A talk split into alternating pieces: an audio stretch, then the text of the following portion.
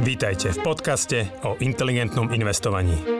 Moje meno je Juraj Hrbatý a spolu s Radom Kasíkom a ďalšími kolegami rozoberáme témy, ktoré sú pre nás vášňou. Finančné vzdelávanie, šetrenie a investovanie sú oblasti, ktorými vo Finaxe žijeme každý deň. V tomto podcaste sme spojili naše vedomosti, aby sme vám pomohli žiť pokojnejší život vďaka dobrému finančnému zabezpečeniu. Stiahnite si do mobilu našu aplikáciu Finax a nezmeškáte nové podcasty, blogy či skvelé webináre semináre. Dobrý deň, milí poslucháči a milí diváci. Vítam vás pri pokračovaní Finax radí. Moje meno je Radoslav Kasík a na vaše otázky ohľadom finančnej situácie, ohľadom finančných a investičných rozhodnutí budú odpovedať moji hostia Jan Tonka a Juraj Hrbatý. Ahojte páni. Ahojte. Ahoj. Tak sa poďme pozrieť na otázky, ktoré ste nám poslali. Prvú tu vyťahnem otázočku od Borisa. 33 rokov. Ten sa pýta na účet pre dieťa, čiže ak zriadím účet s cieľom investovať pre syna, budem ho vedieť na neho prepísať, keď dovrší 18 rokov a on bude pokračovať. Potom aj druhú otázku, ale tu môžeme vyriešiť samostatne. A, čiže toto je, Ďuri, asi otázočka pre teba. Či ona, ja to chápem tak, že si to zriadi vlastne pod svojim rodným číslom na seba zmluvu a že ako v tomto prípade prebieha potom prepis na toho syna a keď dovrší plnoletosť. Áno, e, je to možné. E, v podstate túto službu sme e, sprístupnili nedávno, že je možné v podstate previesť cené papiere z jedného účtu na iný účet aj medzi klientami, nielen ako keby v rámci klienta. Je treba k tomu vypísať nejakú žiadosť. Tá žiadosť musí byť notársky overená, hlavne teda tým, kto ako to prevádza tým prevodcom. Um, v podstate rovnako, ako keby zadal niekto nejaký pokyn a výber, alebo teda je, prísť, je potrebné prísť osobne. Je to, myslím, spoplatnené. Uh, teraz mám možno rado oprav 30 eur, 20 eur, 50 eur. 30 eur plus DPH, no. 30 tak, eur tak. plus DPH, dobre, tak prvý typ bol dobrý. A, a v zásade je, je potrebné možno nejakým spôsobom potom aj zdokladovať uh, ten účel, že či je tam nejaká darovacia zmluva, nejaká zmluva o nejakom prevode, kúpna zmluva alebo niečo, hej, čo znamená, že mal by tam byť nejaký titul, ktorý je potrebné u nás zdokladovať a prípadne sa keby, že pozeráme na to aj, či tam nejaký vzťah e, medzi tými ľuďmi, hej. Je to z nejakého dôvodu legalizácie príjmov z trestnej činnosti, hej, že máme ako keby zo zákona povinnosť e, pri takýchto prevodoch to tiež e, skúmať, takže je to možné, len je s tým spojená troška nejaká byrokracia, ale tak v zásade nikto by asi nechcel, aby sme len tak prevádzali z účtu na účet. Hej, takže musí, musíme tých klientov veľmi silno chrániť. Tak, tak však mení sa, mení sa tam vlastník vlastne toho majetku, takže je dôležité poznať ten právny základ. Ja možno keď aj táto otázka sme to skompletizovali, čiže aj tá druhá možnosť, to dám tebe, tebe Janči, že je vlastne možnosť spraviť aj priamo účet na dieťa, tak skús možno len tak popísať tie také náležitosti k tomuto.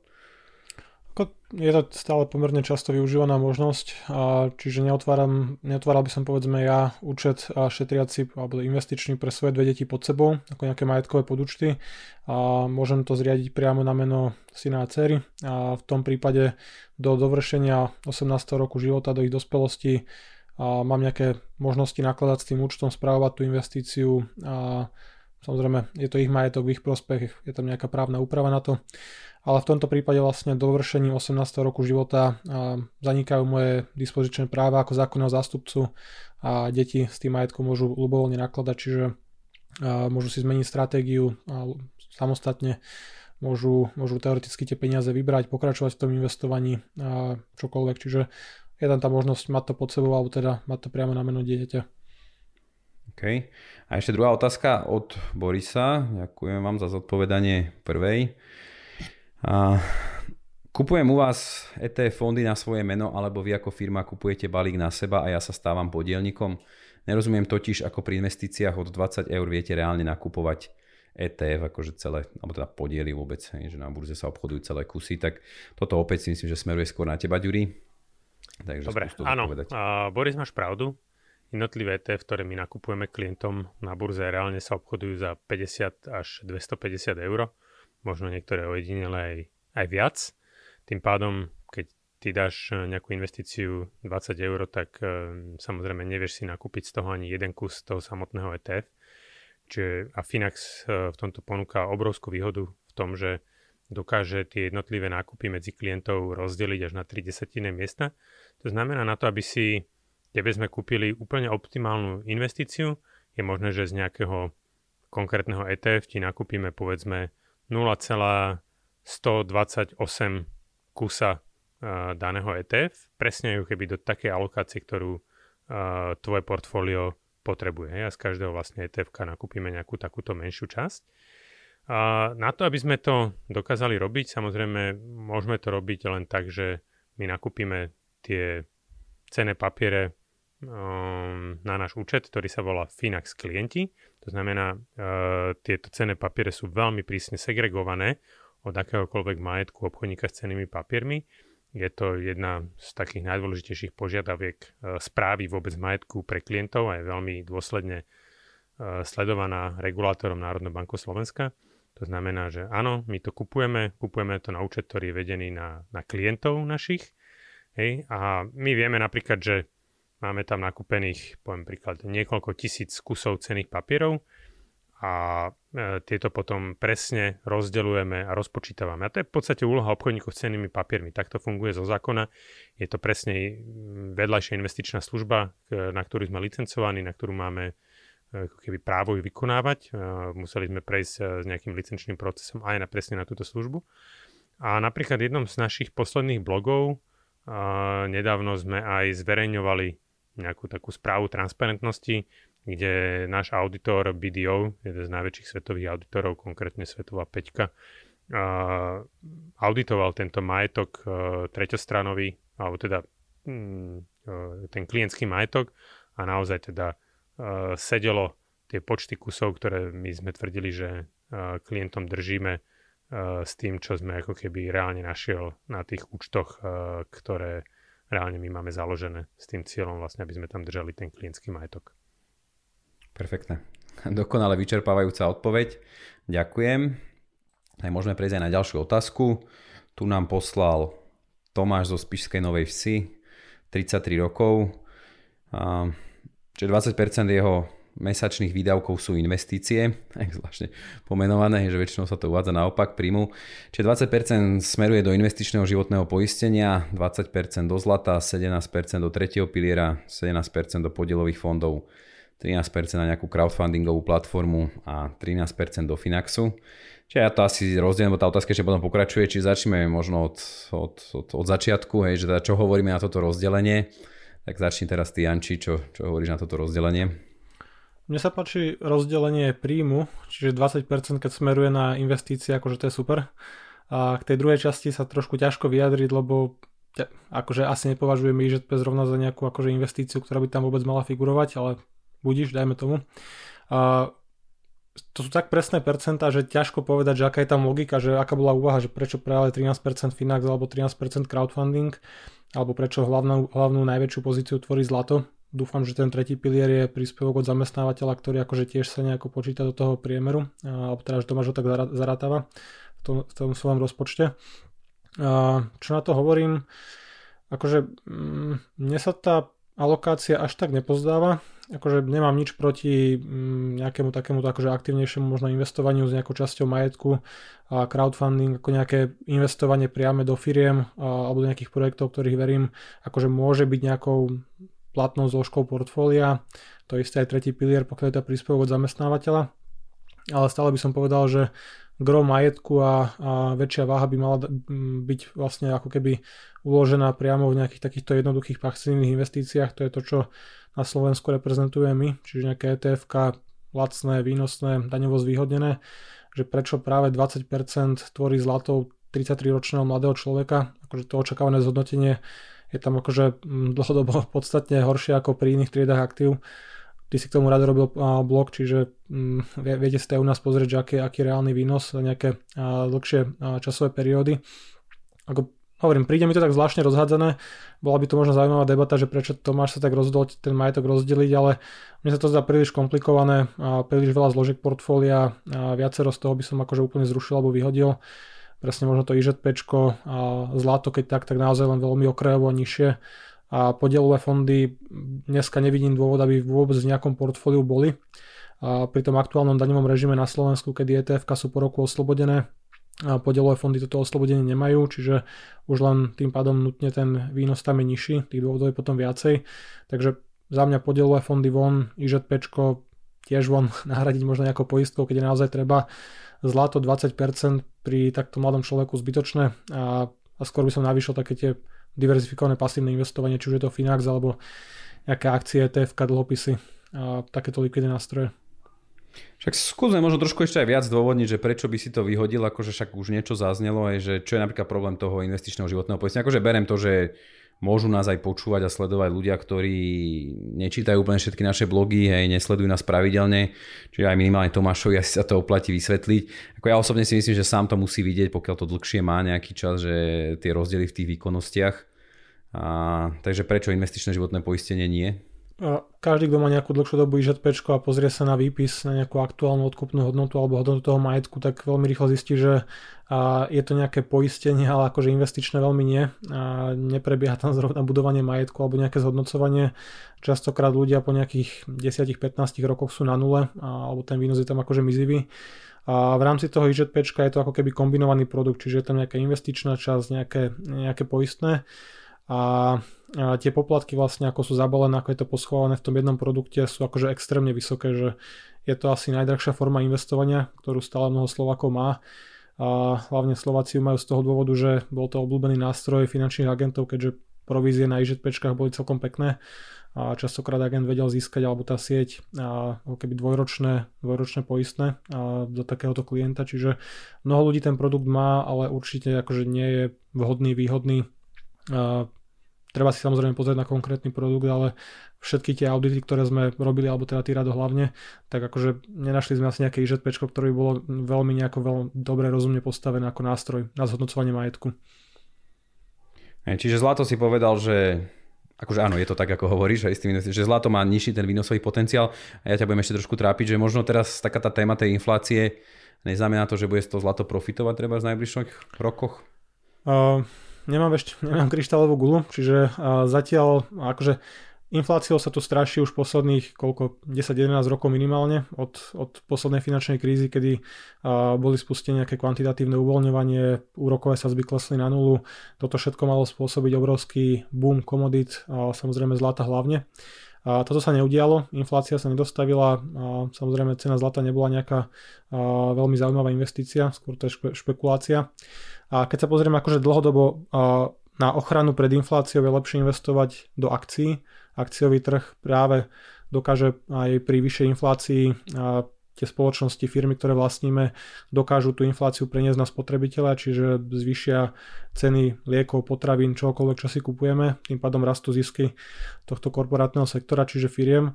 Takže ako ochranu pred infláciou akcie sú dlhodobo lepšie. Zlato malo nejaké obdobia v minulosti, nejaké 10-15 ročné úseky, kedy mohlo zarobiť celkom slušne, ale keď to natiahneme na dlhšiu, dlhší čas, 20, 30, 40 rokov, tak akože akciové trhy by to dosiahli podstatne lepšie zhodnotenie. Super. Dobre, Ďuri, dám aj tebe slovo. Čiže Janči už aj spomínal, že vlastne ten tretí pilier a podielové fondy kvôli daniam. Čiže čo sú ešte také argumenty? Aby sme si aj vedeli obhájiť, hej, že samozrejme neprihrávame len sebe polievočku, ale že čo sú aj tie argumenty, prečo to nie je úplne ideálne riešenie a je to trošku zbytočné v tom portfóliu. Tretí pilier a podielové fondy. Tretí pilier extrémne málo to vynaša. Hej, to znamená, že keď sa pozrieme na tie zisky toho tretieho piliera, tak eh, v porovnaní s Finaxom, alebo teda v porovnaní s, tým, čo ponúka trh, je ako keby, že priemerný výnos je extrémne nízky. Dneska už sú tu, síce ako majú niektoré treťopilierové spoločnosti a indexové fondy, avšak uh, väčšina z nich tam má stále vysoké poplatky, majú tam poplatok za zhodnotenie, hej, že ako keby čo pri indexových fondoch je úplne smiešné. Uh, takže vôbec sa to nejakým spôsobom neoplatí. Väčšinou je to ešte naviazané na MSCI World, ktorý dlhodobo neperformuje tak dobre ako vlastne ten mix eh, indexových fondov, ktoré, eh, ktoré má nakúpené Tomáš eh, prostredníctvom Finaxu.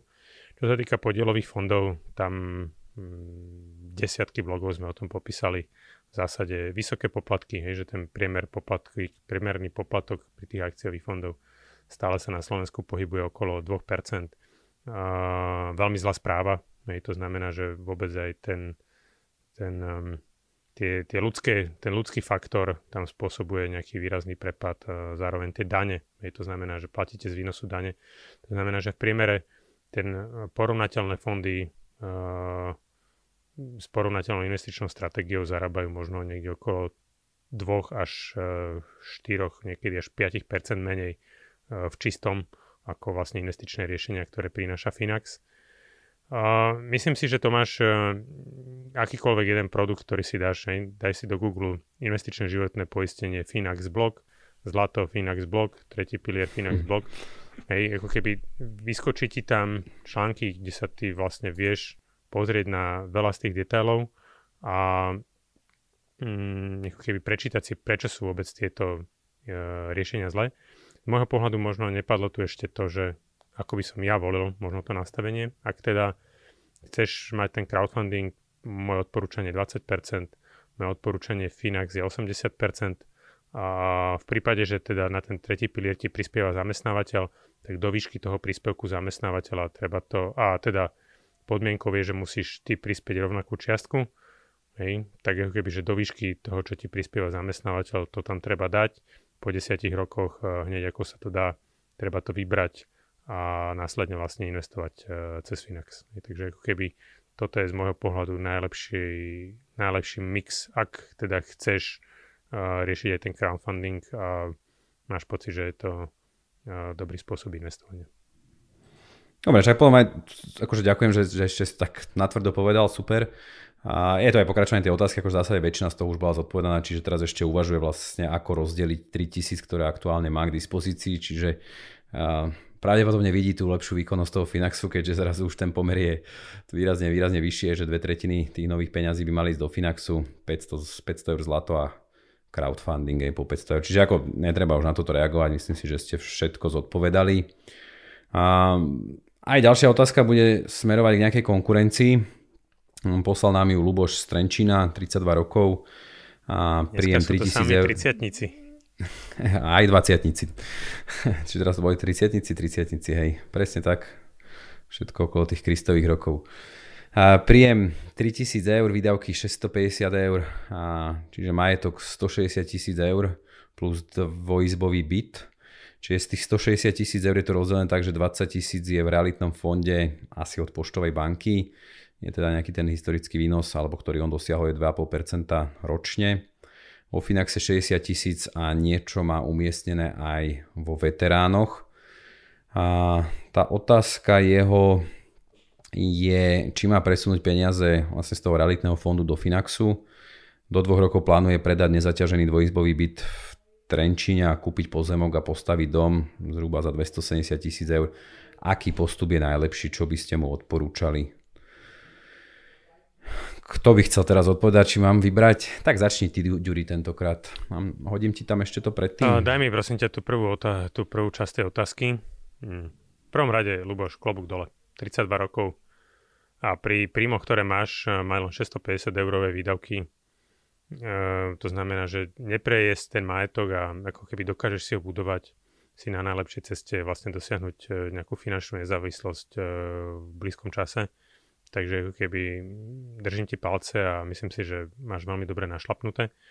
K tvojej otázke, čo sa týka toho realitného fondu, z môjho pohľadu, ako keby, že realitné fondy ja vidím v tom, keby, že dva, dva aktuálne také problémy. Jednak z 2,5% výnosu, ak teda nie je čistý, tak budeš pravdepodobne ešte platiť nejakú daň To znamená, že v konečnom dôsledku ten, ten čistý výnos je niekde na úrovni 2%.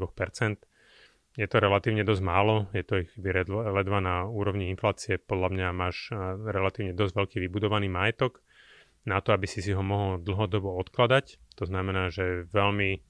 Um, nie je to podľa mňa ideálny nástroj pre teba, pretože tvoje investície dokážu vlastne byť umiestnené do vyššieho rizika, tým pádom aj mm, môžeš očakávať e, z toho dlhodobo vyšší príjem. Zároveň ako keby, že druhý môj problém s realitnými fondami je práve bolo vidieť e, na e, ako keby tejto pandemickej kríze, kedy väčšina realitných fondov investuje. Ako, treba si možno pozrieť, že do čoho investuje tento realitný fond. Ja úplne akože neviem, možno Rado ty vie, že ako keby do čoho investuje realitný fond poštovej banky, že či sú tam hlavne možno nejaké keby, že office buildingy, alebo sú to skôr nejaké um, obchodné centra, alebo sú to možno nejaké ako keby komerčné nehnuteľnosti typu nejaké sklady a tieto veci, takže neviem, neviem úplne neviem úplne presne. Oni myslím, že majú akože jednak viac tých uh, tých fondov, že oni majú aj samostatný office, ale akože predpokladám vzhľadom na to, že to je poštovka, že to budú nejaké projekty primárne, primárne skupiny JNT, čiže hodne tam určite budú aj nejaké dlhopisy a podobné zmenky. Čiže ja už som si to otvoril, akože je to tak, že to sú väčšinou teda projekty spriaznených skupín, čiže buď priamo sú to akoby podiely v tých firmách, alebo je to proste častokrát riešené cez nejaký dlhopis. Takže, to je takže väčšinou je to office. Fonde?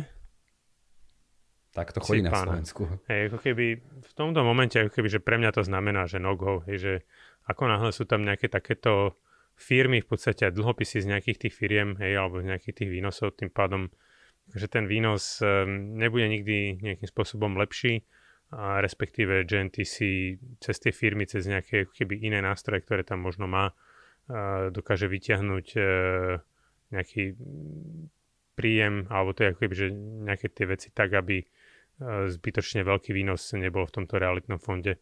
Takže ja si nemyslím, nevidím tam nejakú perspektívu vyššieho príjmu z daného fondu do budúcnosti. Neviem, možno Janči, ty povedz. Ja ešte to možno doplním, akože o tie, o tie čísla, ja to pozerám teraz výročnú správu ku koncu roka, čiže tam mi to vychádza, mm, že zhruba z čistej hodnoty majetku Dajte mi sekundu nejakých 13% je v dlhopisoch, niečo viac ako polovica je v akciách, čiže to sú väčšinou akože podiely v tých realitných firmách. A necelých 10% je potom v nejakých iných fondoch, čiže majú tam aj nejaké ETF, majú tam nejaké ďalšie takéto realitné podielové fondy slovenské. A viac ako 10% je držaného v hotovosti. Čo je ešte možno zaujímavé povedať, tie náklady toho fondu podľa poslednej, posledného reportu kľúčové informácie pre investorov boli 1,68% ročne. Čiže je to také úsmevné, že keď si vezmeš naozaj, že ten čistý výnos sa veľmi približuje tom, tým poplatkom, takže môžeš pokračovať Janči, že akože áno, no hlavne z pohľadu toho tých nákladov a toho výnosu a podstupovaného rizika je to, je to nešťastná investícia, možno aj samotnej diverzifikácie nízkej. Ale ak chceš čo doplniť. Zase súhlasím, akože investovať s 2% očakávaným výnosom alebo čistým výnosom je akože ne, neveľmi atraktívne. Pokiaľ je cieľom akože naozaj držať tie peniaze konzervatívne, tak myslím si, že podstatne vhodnejšie pre takýto akože prípad by bol ten náš hotovostný peňaženkový produkt, kde práve cieľom je dosiahnuť zhodnotenie, kde možno okolo 2,5-3%, čiže reálne, reálne poraziť infláciu. Akurát to bude pri z môjho pohľadu podstatnejšom riziku a lepšom daňovom režime, čiže zatiaľ čo v tomto realitnom fonde podstupujem nejaké riziko komerčných nehnuteľností, ofisov, logistických parkov a podobne, a pri nástroji postavenom na indexových fondoch ETF-kách nejaký mix akcií a bezpečných vládnych dlhopisov, to riziko je nižšie a výnos môže byť vyšší a ešte to bude aj oslobodené od dane. Samozrejme je to, je to aj veľmi dobre likvidné, čiže Mm, ja tie realitné fondy slovenské veľmi moc nemám rád, takže to, to možno k tej prvej časti. A to, že aký postup je najlepší ohľadom tých Lubošových plánov a tým, že plánuje kúpiť pozemok a stavať dom celkovo do tých 270 tisíc. A súčasťou tej Lubošovej otázky bola aj a bola tam nejaká definícia, alebo teda bolo tam uvedené, že nemá žiadne dlhy, čiže ja určite by som využil akože úverové financovanie, a nejakú hypotéku. Pri 3000 eurovom príjme a nemal by mať problém získať 80 alebo dokonca možno 90% financovanie na tú nehnuteľnosť, čiže tie vlastné peniaze stále môže mať nejako rozumne zainvestované. A, takže takto. A hovorím, nejaká lacná hypotéka, peniaze zvyšné nechať pracovať, ale určite nie v tomto fonde. A veterány naozaj neviem zhodnotiť. On v zásade ani nie, nie, nie je nutený, že predáva ten byt. Samozrejme, že pokiaľ chce teda akože zväčšiť tie investície, alebo to využiť na prenájom. Ešte taká možno zaujímavá vec ešte k tým realitným fondom, ja mne to nedá trošku pokoje, že my tu hovoríme o vyššom riziku a tu je možno aj taký pekný paradox tej regulácie, že vlastne však to všetci dobre ovládame, my sme začali tiež komunikovať ako keby riziko tých portfólií na základe nejakej kolisavosti, kolisavosti ceny na základe volatility, tam je tá metodika SRRI. Čiže ja to na to pozerám, že práve ten realitný fond má dvojku. Že ja som sa už s tým stretol často argument, že naše portfólia sú rizikovejšie a proste krásnym akože, alebo dokladovali to práve tou, uh, tou rizikovou triedou SRRI. Čiže to znamená, že ten fond vlastne nemá žiadnu skoro volatilitu. Ja neviem, či to tam není do nejakého 1% alebo do 0,5%, či to je asi jednotka a dvojka je do 5%. Môže to tak byť, ale ja už nepamätám si tie presne čísla, naozaj že veľmi nízka. Do 2,5%. A, do 2,5, čiže do, do skúste do ešte toto, že akože reálne, že ako na jednej strane viem, tá, tá, tá regulácia má chrániť aj tých ľudí a nejak je nastavená, čiže ako keď sa na to pozrie človek nezla, neznali, aj vidím tam ten ukazovateľ od 1 do 7, kde je jasne na tej osi ukázané nízke riziko, vysoké riziko, som na dvojke, že prakticky skoro bezriziková investícia. Skúste na to Môžem reagovať. povedať, že naše portfólio, ktoré je stope, zložené zo 100% dlhopisového portfólia, kde sú v podstate len vládne dlhopisy. Hej. To znamená, že to je dlh zabezpečený vládou 20 najväčších štátov na svete. Hej. Má rizikovú triedu trojku, hej. kdežto keby, že tento realitný fond, kde sú tu nejaké slovenské nehnuteľnosti a slovenské projekty, ktorý môže ako keby klaknúť kedykoľvek, hej, ktorýkoľvek z tých projektov. Um, tak v zásade um, je to úsmevné. Hej. Uh, totiž to tú, tú cenu alebo tú net asset value, hej, alebo teda čistú hodnotu majetku ako vypočítavajú tí depozitári hej, na základe ako keby predpokladaných uh, cashflow budúcich a tak ďalej a tak ďalej. Keďže tie sú nejakým spôsobom fixné, tak eh, v zásade ani tento uh, produkt alebo cena tohto produktu sa vďaka tomu nehybe. Ale povedzme si otvorene, hej, že je to um, je to taká hra s číslami, hej. Um, takže ako keby absolútne um, nie je to na mieste, že keď sa pozrieme na svetové realitné fondy, ktoré sú obchodované na burze, tak napríklad a tieto realitné fondy v priebehu minuloročnej pandemickej krízy klesli 30-40%, v priebehu krízy v roku 2008 tam bol pokles o 70, možno niekedy až 80%, hej, ako keby to, to a v tých fondoch sú nakúpené uh, veľké komerčné nehnuteľnosti, takže je to úsmevné, hej, že, že by zrovna tie slovenské od skupiny GNT, ako keby ich hodnota neklesala na trhu. Um, a tak, tak asi tak, no. Však je to ako, všetci vieme, že to je efekt toho, že sa to neobchoduje, čiže nie je to oceňované trhom, čiže jasné, že to nemôže ani klesnúť. Takže, takže tak. Dobre, super, super, ja vám ďakujem veľmi, páni, ďakujem veľmi pekne páni a za vaše cenné rady, za vaše insighty. Opäť sa teším do skorého videnia a do skorého počutia. Naďalej nám posielate vaše otázky, budeme ich radi odpovedať. Dovidenia, do počutia. Ahojte. Dovidenia.